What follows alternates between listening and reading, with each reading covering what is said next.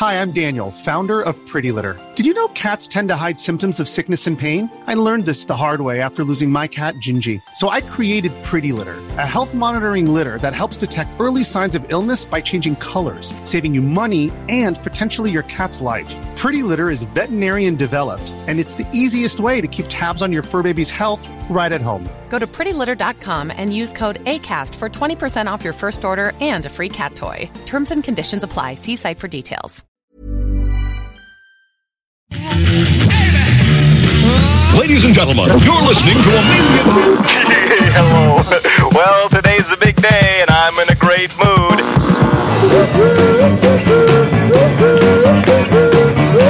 Hey, how you doing? I'm back in town. Guess where I was? You're never gonna believe it.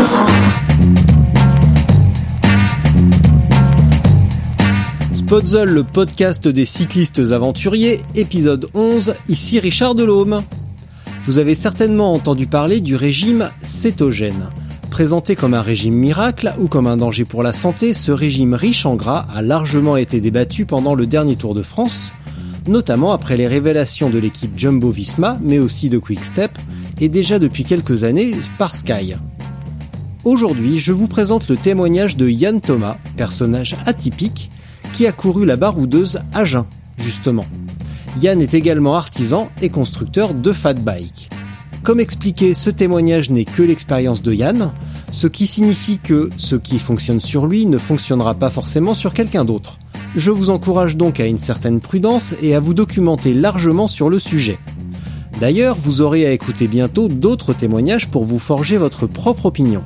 Sur ce, je vous laisse avec Yann Thomas Commençais par une euh, courte présentation, parce qu'on a beaucoup de choses à voir ensemble entre la fabrication de tes vélos bizarres et ton régime. euh, Oui, bah, il faut bien commencer par quelque chose. Tu vas, tu vas, tu vas m'expliquer en quoi ils ne sont pas bizarres du tout. Et que c'est nous qui roulons sur des vélos bizarres et pas adaptés en réalité à ce que l'on fait. Euh, et ton régime alimentaire euh, des plus originales. Donc ça fait beaucoup de choses à raconter. Et, euh, et voilà, donc si on commençait par le début, Yann Thomas, qui es-tu, que fais-tu, d'où viens-tu? Bon, Yann Thomas, euh, 46 ans, euh, ardéchois d'adoption, euh, d'origine euh, stéphano-bretonne. Euh, et donc, depuis une petite dizaine d'années, euh, pas tout à fait, non, depuis 7 ans à peu près, je suis constructeur des vélos salamandre. Voilà. Et ben, pratiquant aussi, évidemment, puisque un je pense que si je veux fabriquer et vendre des vélos, faut que moi-même je les roule. Donc euh, voilà. en gros, Euh, c'est ça. Qu'est-ce qui t'a amené en Ardèche? La région? La région? Euh, Globalement, euh, bon, j'ai eu plusieurs vies professionnelles avant. hein. J'étais ingénieur au ministère de la Défense. Après, j'étais ingénieur toujours, mais en collectivité territoriale en Alsace, euh, dans le développement des alternatives à la voiture et dont le vélo. C'était Ouais. celle qui me paraissait la plus évidente, plus efficace que les transports collectifs en tout cas. Mhm. Euh, et puis on cherchait à redescendre dans le sud. Dans ces branches-là, ça répondait pas. Puis j'avais plein d'idées. euh, j'avais déjà modifié des, des vélos, enfin plus ou moins fabriqués, euh, sans les souder moi-même, des, des cadres de vélos parce que euh, je trouvais me convenait pas. Donc j'en avais. Je commençais à fabriquer ce qui me plaisait. Et puis on a cherché un coin où s'établir. Euh, puis l'Ardèche nous plaisait. De toute façon, les vélos, je pouvais les fabriquer quelque part où je voulais, puisque ma clientèle, c'était pas de la clientèle locale, mais une clientèle que je trouve sur Internet. Mhm. Donc, euh, bah, on avait cette belle région qui nous plaisait, donc on est descendu en Ardèche. Voilà, c'est aussi simple que ça. Vous êtes où en Ardèche Oui, précisément? Parce que je, je connais pas très très bien l'Ardèche malheureusement. Donc complètement au sud de l'Ardèche, euh, bon, j'habite dans une petite ville qui s'appelle Lévence. Mon atelier est encore 20 km plus au sud, à la, à la limite du Gard, à peu près à mi-chemin entre Aubenas et Alès. Ah, d'accord. Ok. Ça commence à être un petit peu plus précis. Et au niveau vélo, tu en es où? Parce que bah, professionnellement, tu nous l'as dit, tu viens, euh, donc tu as un bagage euh, en ingénierie. Et au niveau vélo, tu viens d'où? Au niveau vélo, euh, moi je suis plutôt quelqu'un qui arrive du tout-terrain. Euh, j'ai fait Euh, quand j'avais une dizaine d'années, euh, j'étais plutôt un télo, euh, plongé dans mes encyclopédies. Pour Noël, j'avais eu un microscope et mon meilleur copain est arrivé le 26 décembre dans la cour avec son premier bicross euh, de supermarché. C'était pas une merveille, mais il est arrivé avec son vélo à gros pneus euh, qu'il a garé sur sa béquille dans la cour. Et mine de rien, il, m'a picousé. Donc, euh, quelques temps plus tard, mon père m'a bricolé mon premier, le premier petit avec un guidon de moto. Je commençais à à faire un peu le couillon avec, à me prendre mes premières gamelles, mes premiers points de suture, euh, tout ça. Puis je suis passé au BMX, euh, donc j'ai fait du BMX en loisir. Euh, il y avait une piste, un club à 7 km, j'y descendais tous les mercredis, tous les samedis, tous les dimanches, sans jamais être vraiment au club. J'ai toujours été un peu électron libre. Et je me suis jamais inscrit au club, mais j'allais quand même rouler avec les gars du club sur la piste, sans faire des compétitions ni rien. et puis au bout d'un moment, j'ai eu un peu mon compte, puis je m'étais un peu frictionné avec les gars du club. Puis on a vu le VTT qui sortait. Donc ça, c'était dans la fin des années 80, c'était 86, 87, ouais 87. Ouais. Et je me suis dit bah tiens, je vais revendre mon BMX et puis je vais acheter un VTT. Et puis bon, bah, j'ai pas réussi à revendre mon BMX, mais les parents nous ont bien écoutés. Et toujours avec le même meilleur copain qui avait débarqué quelques années plus tôt avec son Bicross pour notre BEPC, l'ancêtre du brevet, euh, ils nous ont offert euh, deux VTT flambant neufs avec lesquels on a commencé à écumer un peu toutes les, tous les chemins de la région, puis les courses et tout ça. Et puis ben, j'ai bien accroché avec le VTT. Euh, j'ai pratiqué à peu près toutes les disciplines plus ou moins du VTT. Hein. La descente, quand elle a commencé dans les, au début des années 90, on bricolait nos vélos, on coinçait des, des tampons d'élastomère dans les dérailleurs pour faire des anti-déraillements qui n'existaient pas encore. Euh, toutes sortes, enfin tous ces petits bricolages, du trial, je m'amusais en ville euh, à faire un peu de street si on peut dire, enfin, du, grimper sur tout ce qui, tout ce que je trouvais, euh, du cross-country, un peu de longue distance, du temps tandem. Euh, c'est d'ailleurs par tandem que j'ai attaqué à fabriquer des vélos en fait. Le premier, le cadre, on l'a fabriqué toujours avec ce copain en coupant deux BMX et puis en, allant voir le père d'un copain. Il y avait un poste à souder qui nous l'a, qui soudé. Euh, on a bricolé là-dessus. Et quelques années plus tard, j'ai fait le Rock d'Azur sur un tandem, euh, un tandem du commerce, un, vrai VTT cette fois-ci, un Emery. Puis oh, on trouvait qu'on se faisait trop secoué, que le vélo était pas assez rigide. Alors j'ai tronçonné mon ancien vélo de descente et puis j'en ai fait un vélo de descente de l'époque. Hein, faut, se représenter le truc, hein, c'était gentil. Euh, et j'en ai fait un tandem, depuis il marchait pas bien, donc j'en ai fait un deuxième, puis un troisième, et puis voilà. C'est comme ça que j'ai commencé à faire du vélo. Donc voilà un peu toutes les pratiques du VTT. Et puis euh, en 2007, 2007 je crois, là, euh, l'acier commençait à reprendre, à bien reprendre comme matériau. Puis j'ai eu une idée d'une forme de cadre euh, un peu tortueuse en acier cintré. Euh, puis je voulais absolument faire ces, cadres-là. On avait un peu marre de nos boulots. On a dit bon bah on, on va faire ça. On est venu s'installer en Ardèche et je suis parti sur cette idée de fabrication de, de fabrication de cadres. Et donc pour fabriquer ces cadres avec ces formes un peu spéciales, il me fallait une machine euh, un peu spéciale aussi. C'était une cintreuse double qui était capable de cintrer deux tubes en même temps. Mhm. Donc j'ai fabriqué cette machine, ce qui m'a pris un temps fou, ce qui a bien fait rire tous mes voisins. Tous les soirs, j'avais des essais de la machine. Soit le tube cassait, soit la machine cassait. C'était plus souvent la machine qui cassait d'ailleurs. Et puis un soir, euh, il y a un tube qui a résisté, euh, la machine a résisté et le tube a été cintré. Et il se trouve que le que le tube en question était capable d'accepter un pneu fat. Mais comme j'avais l'existence du, je connaissais l'existence du fat bike, euh, c'était quelque chose que je voulais essayer. Euh, je me disais que ça devait pas trop être efficace, enfin pas pas performant, mais mais mais sympa, agréable à rouler. Je me suis dit bah tiens c'est l'occasion. Et du coup le premier cadre que j'ai fabriqué dans cet atelier que je venais d'avoir, euh, était un cadre de fat bike. J'ai acheté les équipements, j'ai monté le vélo, lourd, j'ai pris tout ce qu'il y avait de plus lourd, tout ce qu'il y avait de plus solide parce que j'avais peur que ça casse dans les calibre des choix. Ouais. Et je suis parti essayer le vélo. Et là, sur euh, par rapport à mon 29 pouces habituel, j'avais un vélo qui faisait 4 kilos de plus. suis parti en me promenant et je suis revenu dix minutes plus tôt que d'habitude. Voilà. je me suis dit, mais qu'est-ce qui se passe Qu'est-ce qui se passe? Normalement, ça ne devrait pas marcher comme ça. Et, et j'ai découvert un vélo qui, sur les terrains difficiles qu'on a ici, euh, marche, euh, marchait de folie. C'est comme ça que je suis parti à faire du fat. Euh, Qu'est-ce que tu entends par marché de folie? C'est-à-dire? C'est-à-dire que j'ai un, un, un, un, vélo qui roule là où les vélos roulent, là où les autres vélos roulent plus quoi. Bah oui. Quand on arrive, quand on arrive euh, sur un terrain qui est difficile avec des cailloux, euh, euh, avec avec des racines, avec pas mal de choses, avec un vélo normal, euh, même un même un vélo à suspension, on, on se bat. Ouais. On se bat contre le vélo, alors qu'avec un fat on roule. Le vélo, le vélo roule, il passe et on, on dépense pas d'énergie inutilement à, à essayer de faire avancer le vélo. Et là, c'était là, c'était vraiment bluffant. Après, bon, après c'est vrai que le terrain était difficile, mais le, le résultat était vraiment bluffant.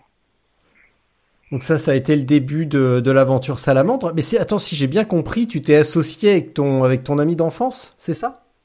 Oh, non, non, non, non, non, absolument pas, non. Non. Non, non, Salamandre, là, j'ai commencé, j'ai commencé tout seul. Euh, euh, je suis d'ailleurs toujours tout seul, même si je travaille en partenariat avec un copain euh, sur les ventes, euh, donc Fred, Frédéric Paulet, qui est aussi un qui a, fait la BTR, qui a fait le, qui a fait la, French Divide, qui fait pas, pas mal de longue distance et tout, enfin pas mal de trucs. Donc lui, il a un magasin et on travaille en, en collaboration. Allô? Ouais, ouais, mais je, je, je, je t'écoute, Voilà. je, je t'écoute, je t'écoute. Il est, il est où ce garçon? Il est où son magasin? Il est aussi vers chez Il est sur les ventes. Il est, ben, Ouais. il est euh, en fait, euh, on a installé son magasin au rez-de-chaussée de la maison de ma compagne. Donc euh, voilà, je descends l'embêter de temps en temps. il est au rez-de-chaussée de chez moi. Et du coup, tes vélos, tu les, euh, tu nous as dit tout à l'heure que tu les, tu les commercialises via Internet. Comment tu communiques et tout, et comment tu, euh, comment tu procèdes pour, euh, pour déterminer les besoins d'un, client? Alors, ça dépend du type de vélo. Si c'est un si c'est un VTT, de manière générale, je lui demande de venir parce que je fais pas que je fais pas que des VTT. Alors quand, quand je dis VTT, c'est majoritairement des FAT, mais je peux faire aussi des 27 plus, 29 plus ou même des pas plus. Mais en général, on me demande quand même du gros. Euh, mais je fais aussi des tandems adultes-enfants ou des, vélos cargo. Là, c'est des vélos qui sont moins pointus, quoi. Sur un tandem adulte-enfant, euh, on pose ses fesses et puis on roule. Euh, alors que sur un VTT, il y a des questions de comportement qui sont très importantes, outre la position. Euh, donc, moi, j'ai besoin de voir la personne rouler. Donc, on- je demande à la personne de venir. J'ai des vélos tests.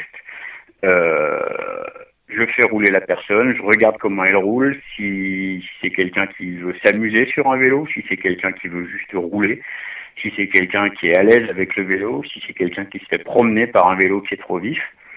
Et, euh, et donc ensuite, euh, bon, on détermine, on détermine la bonne position en fonction de l'usage, mais on détermine aussi la bonne géométrie. Quoi. Euh, quelqu'un qui va être euh, très dynamique, très vif, très joueur, euh, ben, il faut lui mettre un vélo qui lui permet de jouer, quoi. Un vélo, un vélo qui cabre, qui saute, qui joue, qui tourne, qui. À l'inverse, quelqu'un qui veut juste rouler, euh, qui est pas très technique, euh, si on lui met un vélo comme ça entre les mains, il va se fatiguer dans les montées à tenir son vélo en ligne droite, euh, à, le, à le replaquer au sol. euh, donc euh, voilà, j'ai j'ai besoin de voir la personne rouler, quoi. Ça, ça, ça veut dire quoi en termes de géométrie? Quels angles, quelle partie du vélo justement entre un vélo pour un mec euh, qui est technique ou un mec qui n'est pas du tout technique? Ça change quoi comme, euh, comme sur la géométrie en termes de, bah, ouais, de, localisation sur le vélo? Quelle partie? Et quels angles? Ça veut dire quoi tout ça? Ah ben globalement euh, un, un vélo un vélo qui joue va avoir des bases très courtes, va avoir un angle de direction un peu couché, une potence très courte. euh, euh, on va basculer les, toutes les positions un peu sur l'arrière pour soulager la roue avant. Euh, donc la roue avant étant soulagée, elle va mieux tourner, surtout quand on a un pneu fat. euh, un pneu fat, ça, ça accroche au terrain. Ouais. Donc sur les sur sur les basses vitesses, si on est si on a beaucoup de poids sur la roue avant, une direction qui est très verticale, le vélo va être un peu camion, ce qui est le cas de beaucoup de fats du commerce. Euh, pas mal de gens ont essayé des fats du commerce qu'ils ont trouvé camions. Et euh, moi, je revendique d'avoir des vélos qui sont pas du tout des camions. Euh, voilà, à l'inverse, si on veut un vélo juste fait pour rouler, on va rebasculer les positions un peu plus sur l'avant. On va mettre plus de poids sur l'avant, un angle un peu plus vertical qui va rendre la direction un peu moins vive. Euh, et le vélo, le vélo va être va être calmé, posé, euh, plus adapté, on va dire, à faire de la longue distance euh, sans, se, sans se poser de questions, à faire du raid. Mhm. Et d'un autre côté, un vélo plus adapté euh, pour faire le con. Quoi. pour faire le con, tiens donc. Bah oui, moi j'aime bien faire le con en plus. Je suis pas grand, je fais 1m72. Euh, donc avec des grandes roues, euh, parce qu'un Fat, la boîte du 26 pouces euh, théoriquement, extérieurement c'est du 30 pouces, hein, c'est ce qui est à peu près ce qu'il y a de plus grand comme roue. Quoi. Euh, donc j'ai des roues qui sont immenses pour ma taille et, et j'aime bien sur un vélo, j'aime bien jouer, j'aime bien déconner quoi. Donc c'est pour ça que je suis allé chercher le plus loin qu'on pouvait aller chercher en termes de géométrie pour rendre ces vélos ludiques. Après, ben, si on si on veut faire moins, euh, ben, comme je sais aller à plus, je, je sais revenir à moins, quoi. Mmh. Voilà. Qui peut le plus, peut le moins. Euh, tu as un petit peu répondu euh, tout à l'heure à la, à la question suivante, mais pourquoi les gens, euh, c'est bête comme question, mais pourquoi les gens viennent te voir toi plutôt qu'aller sur un FAT du commerce? Ah, bah, pour plusieurs raisons. Euh, il y en a certains qui sont allés sur un fat du commerce et puis qui ont entendu parler de mes vélos euh, en termes de comportement, qui veulent chercher ce comportement-là, ou juste qui ont envie de se payer un beau vélo qui soit fait plutôt par un artisan euh, qu'ils ont rencontré, avec qui ils ont discuté, plutôt qu'un vélo impersonnel qui, qui, a acheté tout fait. Quoi. Mmh. Il y a pas mal de raisons. J'ai aussi des débutants. Ben, à qui qui pourraient acheter très bien n'importe quel autre vélo, qui n'ont pas une pratique très poussée, ou des gens qui se remettent au vélo. Euh, et euh, puis la démarche leur plaît, quoi. L'idée d'acheter un d'acheter un produit, euh, je vais dire équitable, ou ou de rencontrer la personne qui va faire leur vélo. voilà. Soit c'est soit c'est effectivement ce, ce, besoin de de savoir qui a fait le vélo, de rencontrer la personne, de de, de, discuter avec, ce que j'aime beaucoup. Hein, j'aime bien. Ça m'arrive de faire des vélos, euh, des vélos, je vais dire dans le vide, des vélos euh, qui n'ont pas de qui ont pas de clients euh, attitrés à la sortie. C'est pas la même chose que de faire un vélo pour quelqu'un avec qui j'ai discuté, que j'ai vu rouler. Voilà, quand je fabrique le vélo, la personne est un peu là, quoi.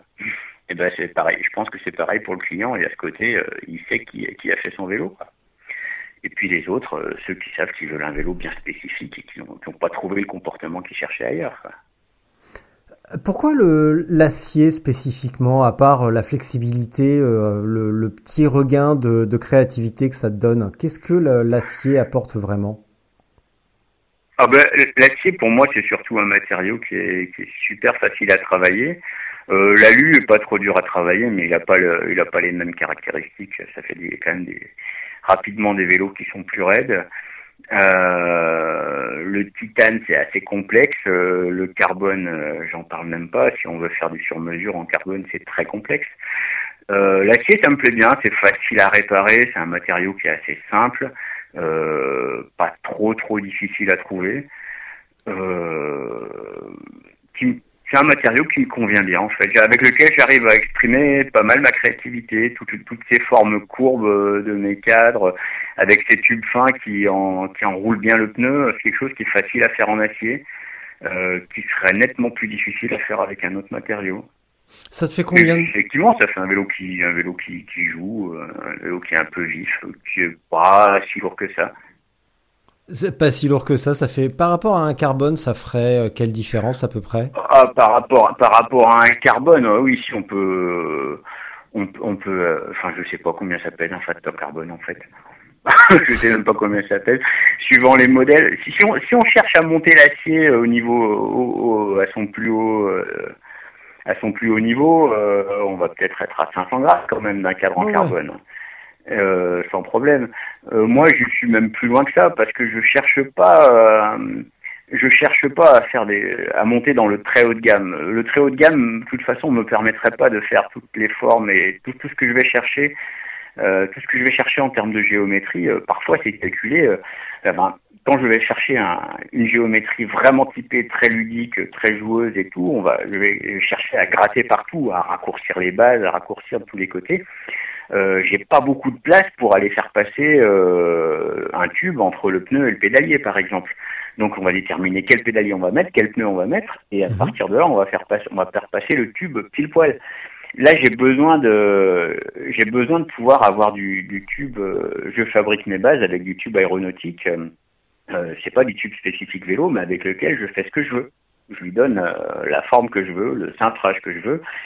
Si je commence à monter dans du tube très haut de gamme, ça va être du tube, ça va être des séries spéciales vélo qui sont préformées, que je peux pas recintrer, que je peux pas retravailler, et euh, et je peux pas aller chercher ce que je vais chercher. Donc, euh, je considère que mes vélos sont des vélos suffisants.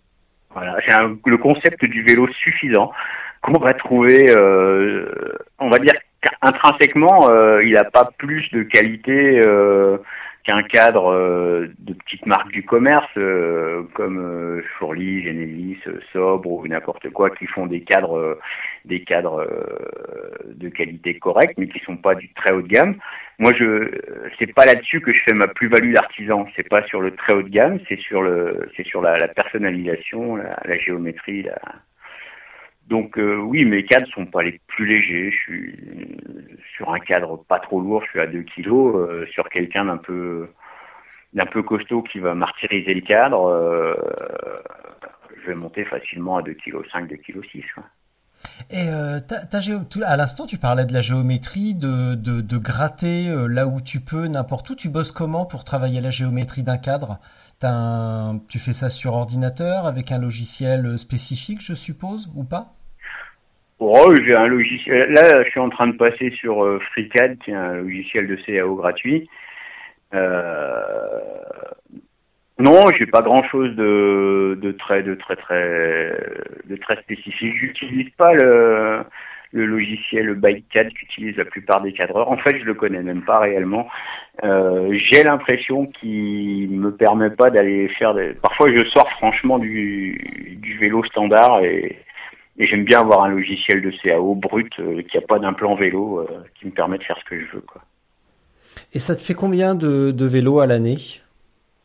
Euh, ces derniers temps, j'ai un peu baissé. Il faut que je remonte. Euh, mais bon, c'est moi. hein, je, je me suis, je me suis un peu égaré. J'ai suivi plein de, plein de pistes diverses et variées dans divers, dans divers domaines. Donc pendant ce temps-là, j'ai, pendant ce temps-là, j'ai pas fait de, de cadre. Euh, ce qui serait bien, c'est de faire une quarantaine de cadres par an, ce qui est, ce qui est tout à fait à ma portée. Hein. Ouais. Mais, Euh, Et et t'as expérimenté quoi comme, comme choses diverses et variées, donc, qui t'a éloigné du cadrage, si on peut dire euh, Le tir à ai l'arc euh, Euh, comment ça à côté de à part le vélo?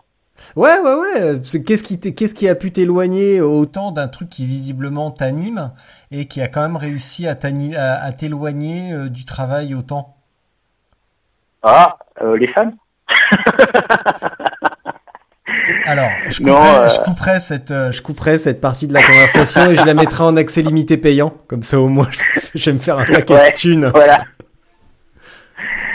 Non, ouais. euh, je pense que là, j'arrive aussi à, à un moment où j'en ai un peu marre d'être d'être tout seul dans mon atelier. Donc, on est en train de, de creuser un peu d'autres voies parce que de toute façon, de l'activité pour plusieurs, il y en a. Donc, ça va probablement se mettre en place. euh, en fin d'année, année prochaine, euh, élargir le, un peu le domaine. C'est vrai que là, euh, j'ai pas beaucoup communiqué non plus, et Salamandre euh, jusque là c'était euh, c'était que du fat.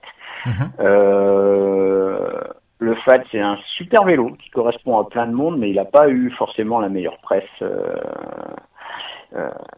Bon, la plupart des gens qui ont essayé ont quand même été séduits, mais beaucoup de gens n'ont pas essayé ou ne savent pas pourquoi c'est faire quoi. Et euh, donc là, il y a une diversification, euh, euh, diversification qui est en cours. On part notamment sur des cargos. Euh, repenser euh, toute la toute la frange alors euh, euh, entre gravel VTC quoi Ouais. euh, tout ça. Mais voilà, des- le, le principe étant toujours de, de proposer des vélos, euh, des vélos que je roule, des vélos que des vélos que j'aime rouler. Et, euh, et pour le gravel notamment, tout le monde qui est engouffré dedans. euh, moi, je suis quand même encore en train, en train de creuser ce que je veux proposer, quoi. Parce que parce que c'est pas le vélo à tout faire que tout le monde raconte, quoi.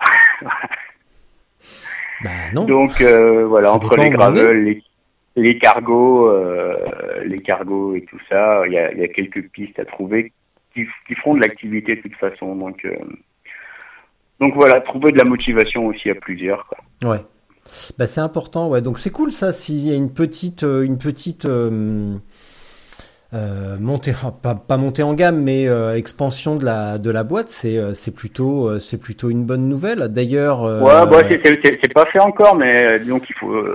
Il y a des pistes qui existent, il y a des personnes avec qui j'ai bien envie de travailler, qui ont aussi envie de travailler avec moi. Euh, après, il y a quand même une équation financière à résoudre. Ouais. Euh, Aujourd'hui, euh, il n'y a pas. Il n'y a pas un carnet de commandes qui est, prêt à faire vivre plusieurs personnes, et c'est tant mieux parce que moi, le carnet de commandes trop plein, ça me, ça, me décourage. Je sais que j'ai des confrères qui ont besoin d'un carnet de com- d'un commande plein euh, à 6-8 mois à l'avance pour se sentir en sécurité. Moi, euh, je vois la somme de travail en face de moi et ça me coupe les bras. mais, euh, mais, je- sais qu'il y a le potentiel, donc c'est quelque chose qui est, en- qui est dans l'air. Ouais. Euh, je te propose un truc, c'est qu'on fasse une transition parce que t'as quand même deux particularités, c'est de travailler le fat bike et d'avoir également un régime à base de gras. Donc déjà, j'aimerais savoir si c'est une ironie du sort ou si c'est parce que t'es un petit peu canaillou ou euh, taquin. Parce que quand même, avoue que c'est quand même bike, relativement... fat food. Exactement. Tu toi, tu Ouais. tapes dans le gras. Ça, ça te plaît. Ah ouais, le gras c'est la vie, ouais. Ouais, c'est pas faux, y a pas faux. Ah, C'est toi qui as inventé cette expression Ça me dit rien. Ah non, c'est pas moi qui l'ai inventé. euh, je crois que le, le gras, c'est le gras, c'est la vie. Je crois que ça vient de de Camelot. Euh, je suis pas certain, mais c'est le une série là, Camelot. Euh, Oui, le- non, mais- Le gras, c'est la vie. Ça va vous faire une génération de dépressifs ou je sais pas quoi là. je- euh, et en fait, c'est un ce, ce titre avait été repris euh, dans un article donc dans Carnet d'aventure euh, il y a Ouais. euh, deux ans peut-être maintenant Ouais. par David Maniz euh, qui parlait justement, en plus c'était plutôt le régime paléo, euh, régime plutôt des hommes préhistoriques, euh, que le cétogène. Et j'avais lu cet article comme ça, puis euh, bon, de toute façon j'aime bien, j'aime bien la nourriture grasse, hein, j'aime bien le, j'aime bien le beurre avec mes origines bretonnes. euh, quand je mets de l'huile dans un plat, j'en mets. Euh, voilà, ça y est. Mais moi, cet article m'avait interpellé. Et puis je l'ai relu, je l'ai relu, euh, ça doit être en février. Et puis je me dis ah tiens, ça serait pas mal d'essayer ce truc-là. Donc je me suis un peu documenté. Et en fait, le, le principe est extrêmement simple. hein. Globalement, je compare les, aliments à, trois types de carburants. Le, les lipides, c'est du diesel. Les glucides, c'est du super. Et le sucre, c'est carrément du nitrométhane. Et on est une société de sédentaires qui consomme du nitrométhane en permanence.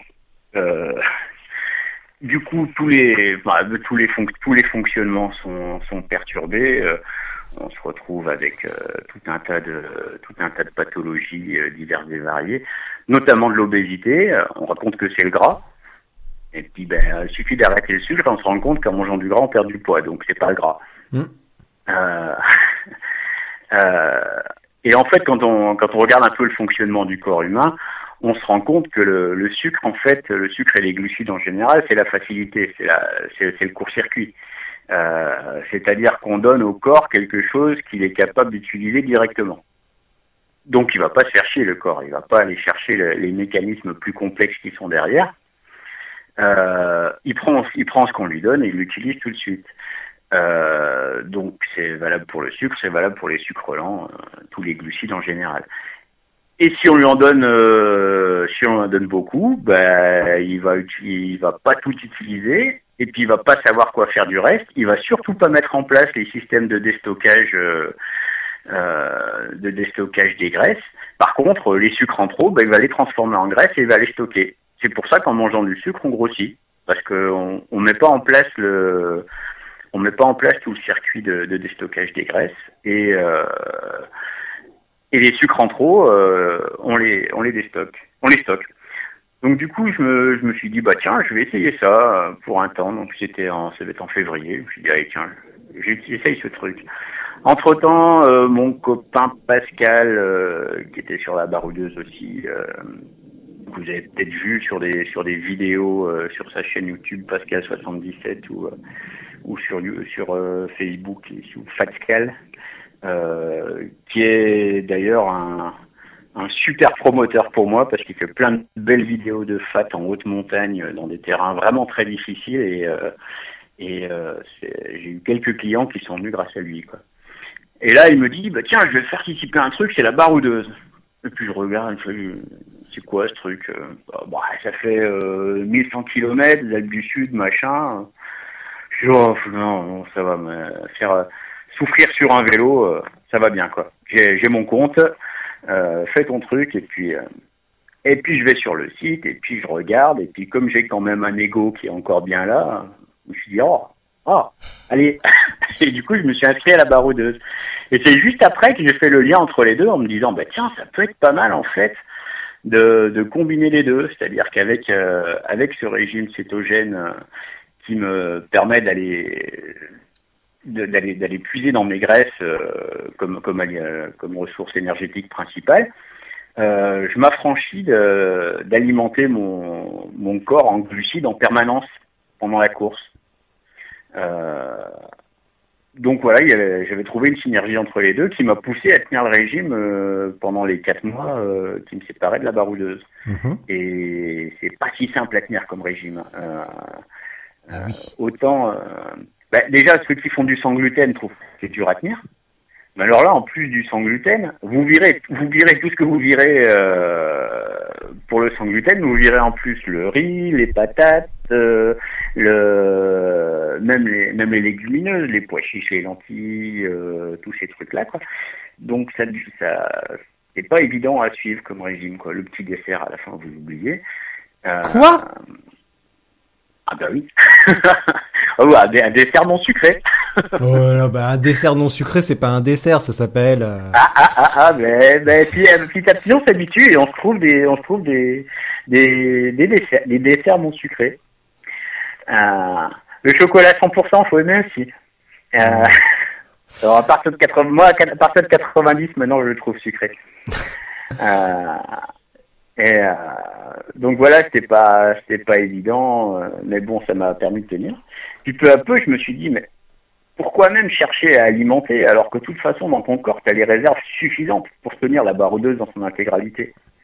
Et du coup, c'est pour ça que je suis parti euh, dans l'idée de, de jeûner sur la baroudeuse. Donc je suis parti volontairement sans nourriture pour être sûr de pas craquer. Parce que bon, je suis quand même faible vis-à-vis de la nourriture. hein. Euh, j'ai pas résolu mes problèmes profonds vis-à-vis de la nourriture.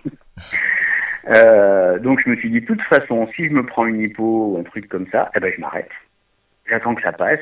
Et puis bon, ben si après j'ai besoin de repartir sur autre chose, eh ben je me réalimenterai. Mais euh, mais surtout, euh, pars pas avec un truc où si t'as un petit coup de mou, tu craques et puis tu et puis tu craques ton régime quoi. Mm.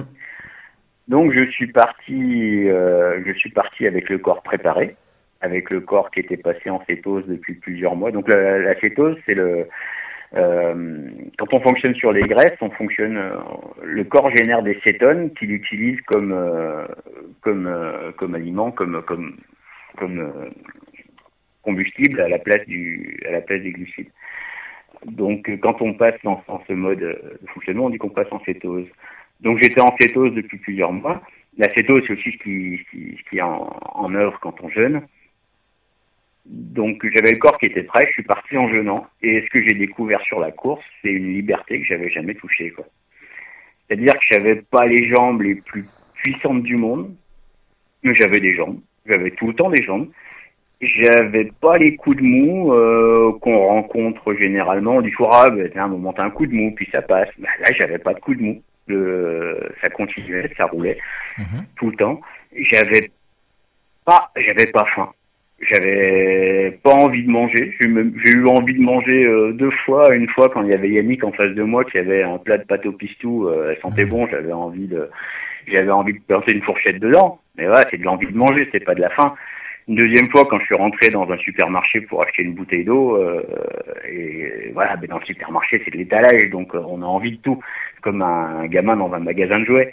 Mais à part ça, sur le vélo, j'avais pas faim, j'avais pas la contrainte de, de trouver à manger, c'est-à-dire que tout le monde avait étudié le parcours avec les villages, Mm. traversés avec les services dans les villages, j'avais en tête il faut que j'arrive à tel endroit avant 19h parce qu'après c'est fermé. Aujourd'hui c'est dimanche, ça va être fermé euh, ou c'est lundi ou c'est euh, et euh, moi j'avais pas ça, j'étais libre. J'ai vraiment touché une, une une grande grande liberté. C'est-à-dire que j'étais là pour rouler et et je roulais et ça se passait bien, j'avais pas faim, j'avais pas d'autres questions en tête que de trouver de l'eau. Mais bon, bah de l'eau, à part dans les baronnies où ça a été un peu dur à un moment, euh, j'ai pas eu trop de mal à trouver de l'eau. Quoi. Alors, Et ouais, c'est une expérience intéressante. alors, on va remonter un petit peu. peu euh, le fil de tout ça parce qu'il y a plein de trucs euh, à décrypter quand même parce que là euh, vu de loin si on décrypte pas plus ça donne l'impression qu'il suffit de s'arrêter de bouffer et tout va bien. Euh, ton régime au quotidien quand pour passer en cétose il faut quand même manger un petit peu. Et tu disais tout à l'heure que comme t'es breton t'aimes bien Ah, beaucoup, t'aimes bien rajouter du beurre et de l'huile donc tout va bien ça c'est cool. Ça veut dire quoi au quotidien pour déjà quand tu as débuté comment tu, tu as procédé par dé- pour débuter? Parce que dans tous les processus euh, euh, radicaux, euh, c'est ce sont toujours les débuts qui sont les plus difficiles. Donc là, pour, euh, pour rompre avec le sucre, comment as-tu procédé? Euh, moi, je suis assez brutal en général. Euh, C'est-à-dire qu'il y a... euh, quand j'ai une idée, je fonce. Parfois, ça me vaut des retours de manivelle. Euh, parfois, je fais des trucs que je regrette après, je. Mais en général, je réfléchis pas à deux fois, quoi. Donc, euh, je me suis pas préparé pendant 107 ans. Je me suis dit, j'essaye ça, j'essaye ça. Et je suis parti. j'ai viré le sucre, j'ai viré les, j'ai viré les sucres lents, et puis c'était parti, quoi. Donc, j'ai attaqué en hiver. j'ai mangé. J'ai mangé beaucoup de choux avec du lard, euh, du fromage, euh, et puis après euh, du chou-fleur. Après ça a évolué, je suis passé aux courgettes. euh, donc pas mal de légumes, euh, pas mal de légumes avec euh, bah, avec beaucoup d'huile, Ouais. un peu de viande grasse et puis probablement trop de fromage. Je pense qu'il faut pas en manger autant que j'en ai mangé, mais j'aime bien ça puis c'était une solution simple quoi. Après le problème du régime cétogène pur. Euh, c'est qu'ils conseillent de manger un certain nombre de produits qui viennent de l'autre bout de la terre et moi ça me plaît pas quoi. Donc notamment il y a les avocats qui sont super. Ouais. Alors j'en prends de temps en temps mais bon voilà quoi ça vient de l'autre bout de la terre, Euh, il y a de gros problèmes euh, écologiques avec les avocats euh, donc c'est pas terrible. Les noix de coco, toutes sortes de toutes sortes de produits euh, super mais qui viennent de loin. Donc moi j'essaie de faire du cétogène local donc localement en Ardèche c'est surtout du cochon, hein, du chou et, et de l'huile d'olive. Voilà beaucoup d'olives. euh, quelques oléagineux et tout ça. Mais j'y suis allé franco, quoi. Pas de châtaigne, Sans réfléchir plus que ça, quoi. Pas de châtaigne. Après, euh, pas de châtaigne, non, pas de non. châtaigne, non. le, le sucre, c'est pas la première fois que j'ai que j'ai viré le sucre. Hein. Euh, je parlais vraiment sucre-sucre, hein. je parle pas des sucres lents. Hein. Euh, les sucres rapides, c'est pas la première fois que je les vire et chaque Mhm. fois je m'en sens mieux. hein. Ouais, oui. Euh, donc ouais, t'as- là t'as supprimé vraiment les sucres rapides. Euh, pour le pour le petit déj, tu prenais quoi? Pour le petit déj, alors euh, qu'est-ce que j'avais tendance souvent je prenais, je me faisais du du bacon, euh, des œufs mimosa. euh, Ouais. euh, j'avais une espèce de mixture à un moment que je me faisais avec les quand je, quand je prenais des choux-fleurs, je me faisais des gratins de choux-fleurs et puis avec les queues, je me faisais une espèce de les- euh, de, de bouillie, une espèce d'houmous en fait, euh, avec beaucoup d'huile, de l'ail, euh, du citron, euh, tout mixé avec les queues de chou-fleur et tout ça quoi. Je mangeais ça. Après, euh, j'aime bien les petits déj salés de toute façon, donc euh, Ouais. pour avoir de sucre, c'est pas un souci. Donc ça t'a pas vraiment chiffonné. Comment tu Ouais. te sentais euh, Comment tu t'es préparé? Tiens, on va on va légèrement dévier. Comment tu t'es Préparé- préparé à la baroudeuse? Je me suis pas vraiment vraiment préparé en fait. Euh, moi j'ai un trajet vélo taf de, de 19 km, un petit trajet euh, super joli euh, sur une jolie petite route avec des arbres, des oiseaux, des rochers, c'est super beau. Donc bon, bah, j'ai une petite quarantaine de kilomètres de vélo par jour, mais en, fractionné, je m'arrête prendre mon café et tout ça. Je roule toujours un peu tous les jours, mais pas énormément. Et après, j'ai fait quelques grosses sorties, mais vraiment épisodiquement, quoi. Mettons euh, une grosse sortie toutes les deux semaines, puis, pas, pas de manière régulière, quoi. Euh, on peut pas dire que je me sois spécialement préparé, mais voilà, bon, j'étais pas, j'étais pas à zéro non plus, quoi. Bah, tu t'es un petit peu préparé. En termes de vélo. Tu t'es pas. Tu t'es un petit peu préparé quand même, parce que si- la, la baroudeuse, c'est pas non plus, euh, c'est pas non plus la balade du dimanche matin où tu fais le tour de l'église, euh, ne serait-ce qu'en termes de, bah, de, de couchage, de d'électricité, de d'autonomie. Donc là, t'as réussi. Ah, en termes euh, de, oui, en termes, Ouais. en termes d'électricité. Bon, en termes de couchage, euh, c'était vite vu, hein, j'ai rien pris. Euh, pas. Ah oui, non, mais j'étais pas là pour dormir. Le Euh, mec ne là mange pas, rouler. le mec ne se prépare pas, il emmène rien pour dormir, Mais de toute façon. il a pas de euh, smartphone et pas de Facebook. Voilà. Oui, bah oui. In, in Je n'en extremis, reviens pas. euh, J'avais un espèce de pseudo sur sac que j'ai embarqué, mais euh, non, pour pour dormir, euh, je me suis jeté un coup sur un banc, un coup dans un abribus, un coup sous les arbres. euh, et puis malheureusement, j'ai pas eu j'ai pas eu l'opportunité de tester les deux nuits suivantes. Mais j'avais vraiment dans l'idée de, de dormir le moins possible et puis euh, sinon de pourquoi pas de faire des siestes aux heures les plus chaudes, euh, ce que j'ai pas fait. Euh, après, c'est vrai que mon souci la nuit, ça a plutôt été le, le fait que j'ai perdu mes lunettes. Et là, je broyais vraiment du noir. Autant le jour, rouler sans lunettes, ça passait pas mal. Autant la nuit, c'était Ouais. vraiment très fatigant, quoi. Plus que vraiment l'envie de dormir. Et je pense que le fait de pas manger, de pas avoir à digérer, euh, diminue aussi énormément le besoin de sommeil. C'est-à-dire que là, euh, bon, j'ai fait deux fois, j'ai fait trois fois trois heures, mais je pense que j'avais pas besoin du tout de ces trois fois trois heures, quoi. Euh, j'aurais pu faire. Enfin, franchement, j'avais largement mon compte. D'ailleurs, la, nuit suivante, j'ai dormi 7 heures, et puis, et puis à partir de, et puis depuis, je dors 5 heures par nuit. Donc, il n'y a pas de. Je pense que, je pense que, ouais, il y y a moins besoin de dormir quand on, quand on mange peu ou voire pas du tout. Quoi. Euh, De toute façon, quand on mange pas, on, s'affron- on, on s'épargne pas mal de choses. Hein. Oui. On s'épargne le passage aux toilettes Mhm. on s'épargne on s'épargne de chercher de la nourriture euh, on il y a pas mal de trucs qui disparaissent quoi il y a il y a une grosse liberté qui apparaît en fait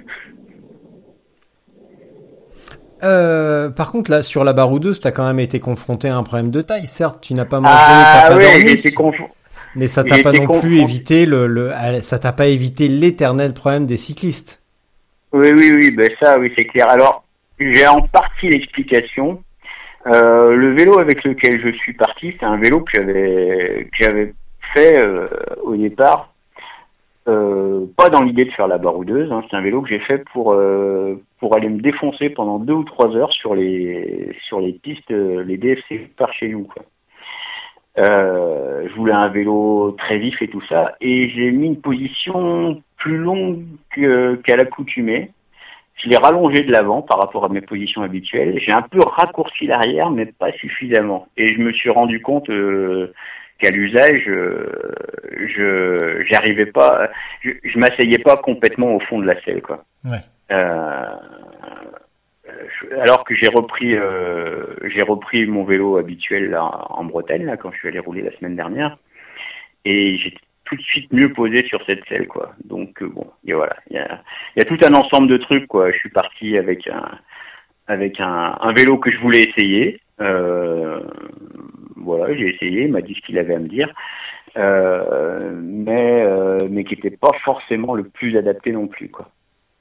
Après, je dis pas qu'avec l'autre vélo, j'aurais pas eu le même souci. Hein. Ça, j'en sais rien. On peut faire que des suppositions. hein.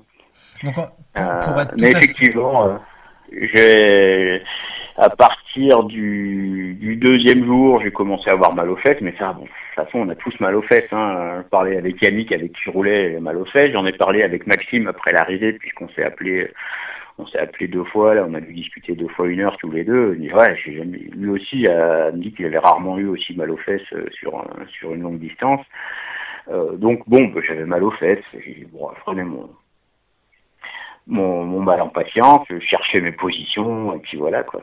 Et puis euh, passé Gap, enfin euh, au-dessus du, au-dessus du lac de Serponçon, tout d'un coup, j'ai senti que la douleur devenait beaucoup plus vive, quoi. C'était plus la, la même chose, quoi. Là, j'ai compris qu'il y avait une plaie. J'ai ben, j'ai fait le point, quoi. Si, si j'ai une plaie maintenant, avec 500 km à faire, il aurait resté 100 km, c'était vu, quoi. Mais bon, il restait 500 bornes, quoi. Ça sert à rien, quoi. Ça sert à rien, surtout à l'endroit où j'étais. euh, j'avais des solutions pour rentrer, euh, pour retrouver mon camion et tout ça qui était super simple. Derrière, je serais, me serais engagé dans une galère. et, euh, 500 km, euh, enfin, c'est pas rien, 500 km dans les chemins, quoi. Enfin, voilà. Donc, euh, bah, j'ai préféré arrêter, quoi. Euh, donc pour résumer, tu es, t'as pris le départ de la baroudeuse, t'as fait trois jours, je crois, c'est ça? Quatre? Ouais, j'ai fait trois jours complets et c'est au matin du quatrième jour que j'ai senti que la douleur euh, devenait trop, allait pas me permettre de continuer, quoi. Ouais. Et au retour, parce que du coup sur euh, sur ton blog perso et sur euh, sur Spotzel, on a partagé le récit de ta baroudeuse. Et là, tu expliques euh, ce que tu as fait au retour. Tu as t'as repris un régime, t'as poursuivi ton régime cétogène, euh, pareil finalement au retour. Ah, j'ai un peu changé, euh, j'ai un peu changé de régime là.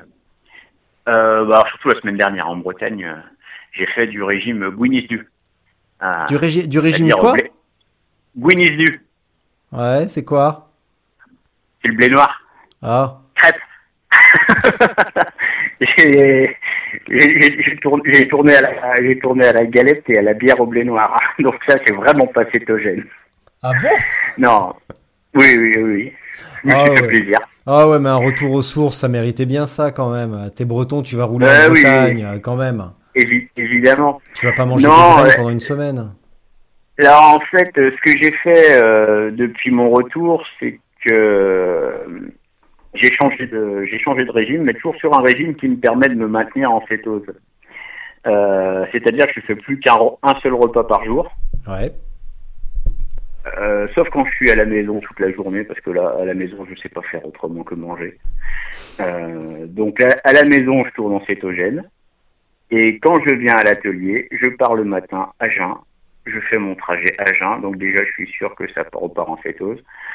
Je mange pas de la journée et quand je rentre le soir, là je mange euh, ce que je veux, y compris des. Alors je mange pas de sucre hein, toujours, hein, mais par contre, euh, par contre je peux manger euh, des patates, du riz, des trucs comme ça, des sucres lents,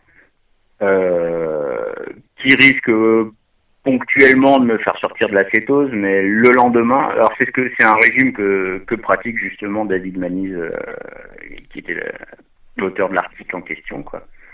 Euh, c'est une autre façon de se maintenir en cétose, euh, c'est le jeûne partiel.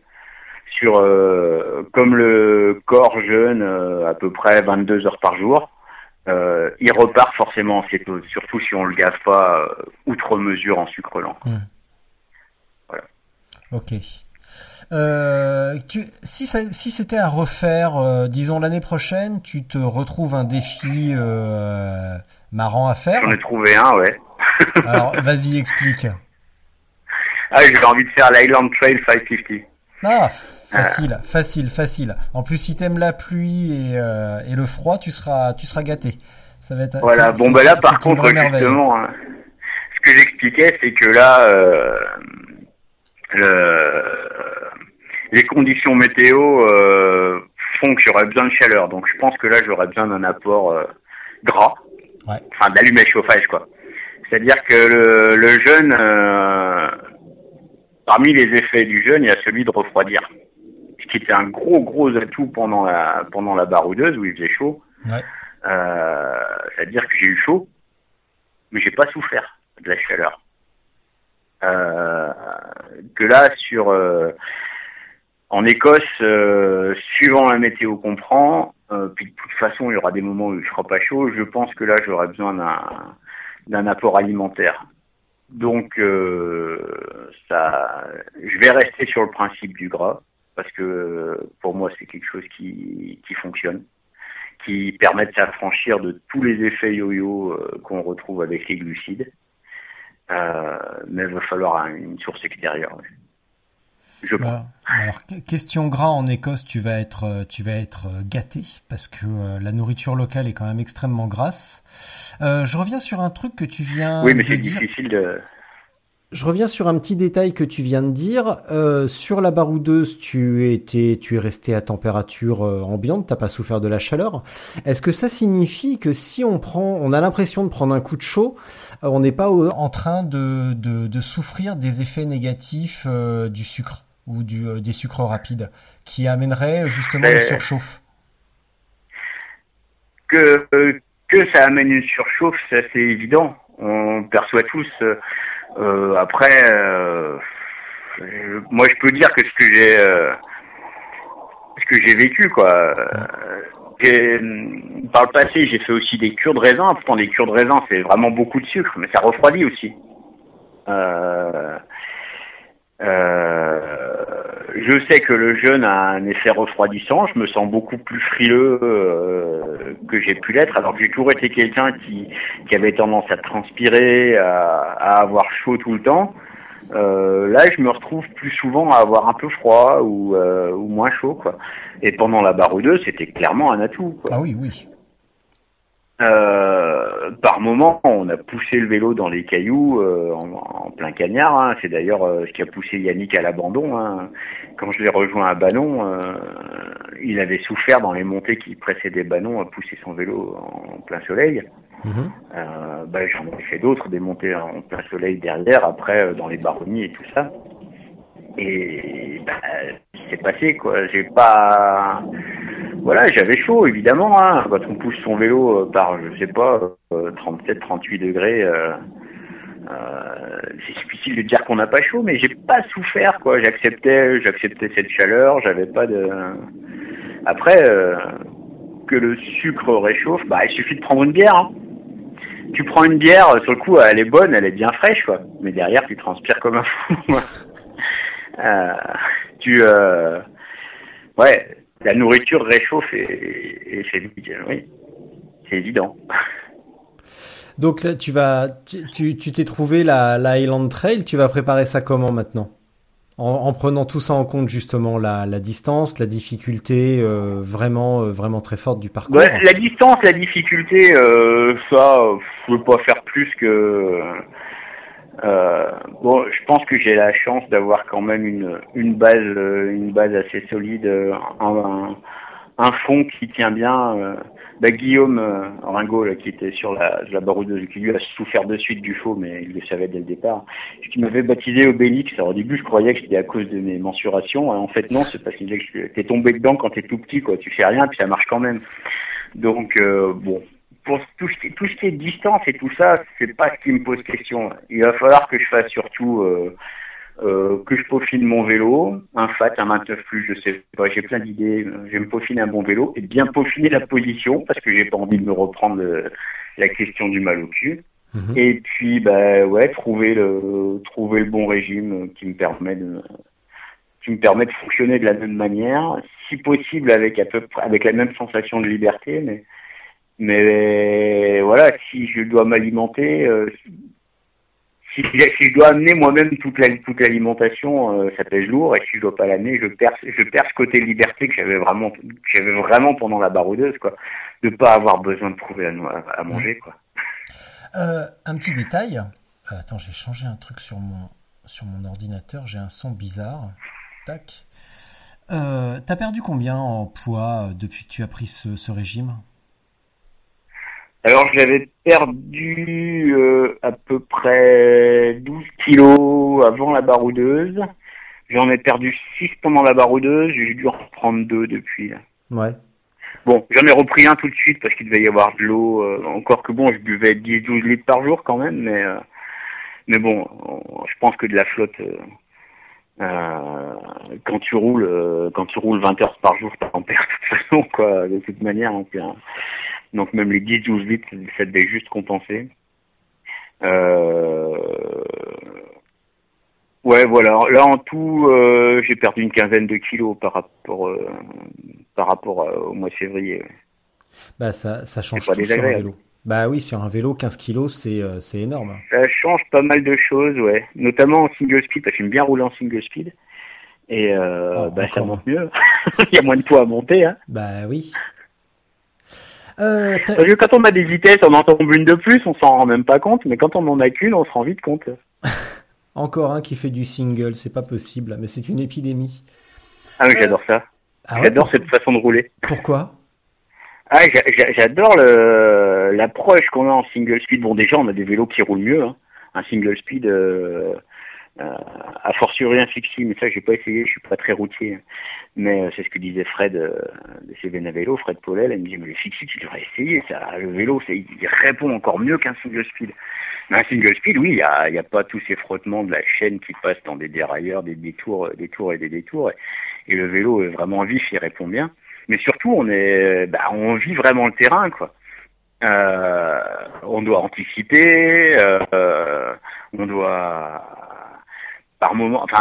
par moment ça gonfle l'ego par moment ça dégonfle l'ego par moment ça impose d'accepter euh, ça impose d'accepter de mouliner ça impose d'accepter de forcer trop Euh, parfois on a des, jolies victoires on a des euh, si le terrain est vallonné en général on attend rarement les single speeders si le terrain est plat, ils font chier, parce que tout le monde tombe les vitesses et puis envoie la purée. Euh, mais c'est une façon de rouler que j'aime bien, ouais. On est vraiment, on est vraiment très proche du terrain. Quand on n'aplanit pas le terrain artificiellement avec des vitesses, quoi. Et alors, je parle pas des moteurs électriques. Qu'est-ce que t'as contre les moteurs électriques? C'est plus du vélo, quoi. Après, faut, on, voilà.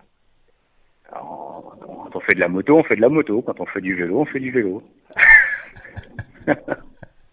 voilà. Bon, mais voilà, on n'est on pas dans le sujet. Là. Euh, pas tout à fait, mais bon, euh, ça donne une idée.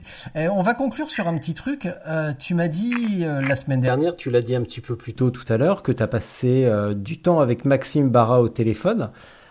C'est Oui. indiscret de vous demander de quoi vous avez parlé Ah. De femmes de pas mal de, de pas mal de choses.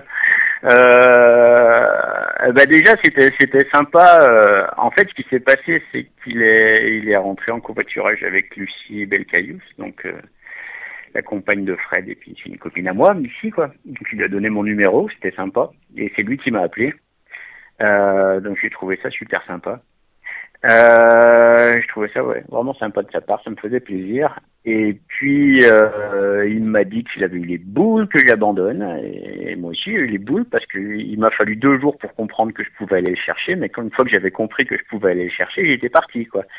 Et je crois que lui aussi il avait compris que j'étais parti pour aller le chercher et, et il avait envie qu'on se bagarre. Et moi aussi j'avais envie qu'on se bagarre. Donc voilà, c'était une déception pour tous les deux. Euh, donc c'était c'était sympa d'en parler et tout ça. Euh, on a parlé de, de limiter la consommation de glucides parce que lui aussi il trouve que euh, il trouve qu'il est trop dépendant des glucides donc il m'a posé un certain nombre de questions. On a parlé de mal au cul, on a parlé de vélo, on a parlé de, de plein de trucs, voilà quoi et c'était c'était super sympa. Et ben, j'ai bien envie qu'on se rencontre euh, réellement, puisque là, en fait, on s'est croisés à la veille de baroudeuse, la baroudeuse, on a échangé trois mots. Il m'a sorti que j'avais un carburant à la con, un carburant qui marchait pas là. Je me rappelle plus tout ce qu'on a échangé. Et voilà, ben, un de ces je pense qu'on on, on se lira un peu plus, ça va être sympa.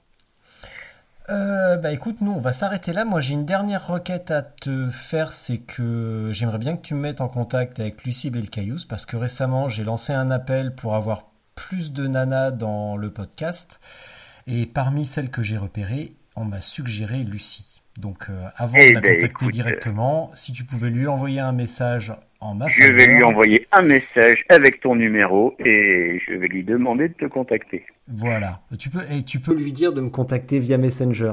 Je sais que c'est un truc que t'aimes pas faire, mais moi j'adore. Ah bah moi c'est pas que je ne sais pas, c'est pas que j'aime pas faire, c'est que je me suis pas donné les moyens de le faire. Donc Oui, je parce sais même pas ce que. Oui, parce Ouais. qu'en plus, tu peux pas me dire que tu sais pas faire. Parce que quand même, tu pourrais, mais Qu'est-ce qui te, qu'est-ce qui te rebute en fait euh, là-dedans?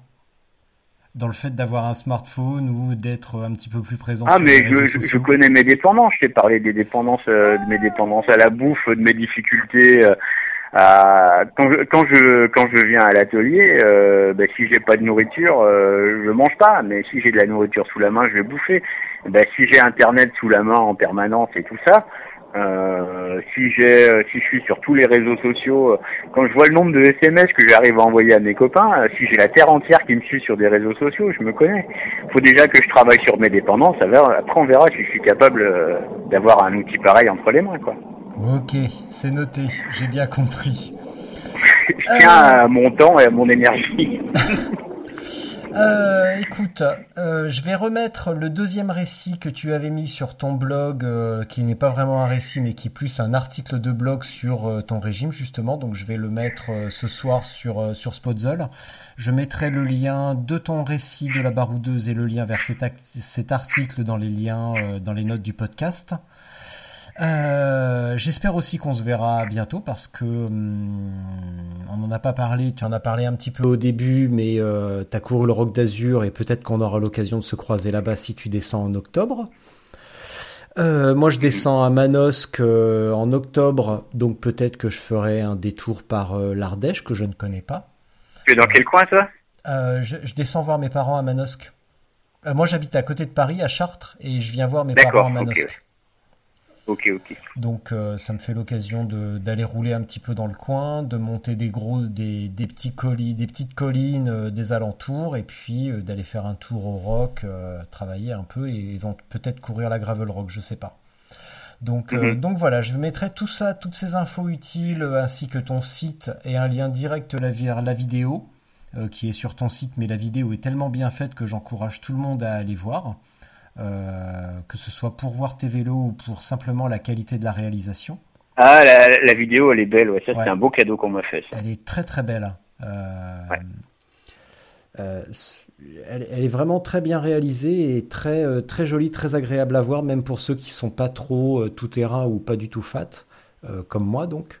Mais n'empêche que j'ai vraiment apprécié la qualité de réalisation. Donc euh, voilà, ça c'est dit. Également Yann, euh, merci pour leur passé.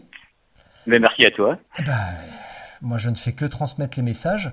Également, on... donc là, je m'adresse aux auditeurs. Là, on a eu Yann Thomas qui a couru la baroudeuse. Ça, je pense que tout le monde avait compris. J'enchaînerai avec, euh, j'espère, parce que je lui en ai pas encore parlé, euh, avec Cédric Goncalves, qui lui fait plutôt de la longue distance sur route et qui est en cétose, si on peut dire, depuis deux ans et qui fait de nombreux kilomètres euh, ainsi depuis deux ans. Et là, il est en pleine préparation pour la Transpyrénéenne euh, en octobre. Donc, euh, donc euh, je vais m'arranger très vite pour faire un autre épisode avec Cédric pour avoir son opinion sur, bah, sur une préparation un petit peu différente. Donc, on va essayer de rassembler un maximum de sources sur ce régime et sur cette manière de procéder pour essayer d'amener toutes les infos pertinentes et nécessaires et éviter que chacun se lance dans son coin et fasse des conneries. Euh, voilà, parce qu'on n'a pas non plus parlé de suivi sanguin et de, de contrôle des nutriments, mais c'est quelque chose à prendre en compte. Euh, voilà, Ah, moi, je suis un peu rock'n'roll, hein. Moi, je fais ma sauce, je regarde ce que ça donne, mais... t'inquiète pas, Voilà. On avait tous com- on avait tous compris, t'inquiète pas. Euh, je vais te laisser sur un truc qui s'appelle la minute de solitude. Donc moi, je vais quitter la, mon bureau. Euh, je te laisse euh, une bonne minute, une minute trente pour t'exprimer. Tu dis ce que tu veux. Euh, tu peux dire euh, bah n'importe quoi. Et quand on dit n'importe quoi, bah ça peut être n'importe quoi ou ça peut être quelque chose de sérieux. Euh, moi, je te dis au revoir. À bientôt. Merci encore. À bientôt, Et à ouais. très très bientôt. Et je te laisse pour ta minute de solitude. La grosse bise. À Ok. plus. Bis. Bon, eh ben, c'est parti. Facile, facile. Ouais, ok. Bon, ben moi, en gros, maintenant, si j'ai un seul truc à dire euh, à vous tous qui m'écoutez, c'est si vous voulez savoir quelque chose, ben essayez, essayez. Tant que vous n'essayerez pas, vous ferez des suppositions. Je peux pas faire 200 kilomètres. T'as déjà essayé? Eh Non, ben fais-les. Euh, je peux pas faire un effort sans manger. Eh ben essaye. Euh, le fat ça doit pas avancer. Bah t'as essayé? Bah non, bah essaye. Donc voilà, un seul truc, vous avez euh, une supposition, une idée, une croyance, quelque chose à dépasser. Je sais pas faire ça, je peux pas. Eh ben essayez. Voilà, moi c'est ce que j'essaie de faire. J'y arrive pas toujours. Ben là sur ce coup-là, c'était c'était un petit essai sympa. J'ai j'ai cru certaines choses de manière positive, je les ai ça a marché. D'autres fois, ça marchera peut-être pas. Bah, au moins, après, je saurai. J'arrêterai de supposer. Voilà. Et ben, à bientôt tout le monde. Je sais pas si j'ai fait une minute, peut-être pas, peut-être plus. Euh, je sais pas comment ça s'arrête, mais je vais m'arrêter là. Au revoir, à bientôt.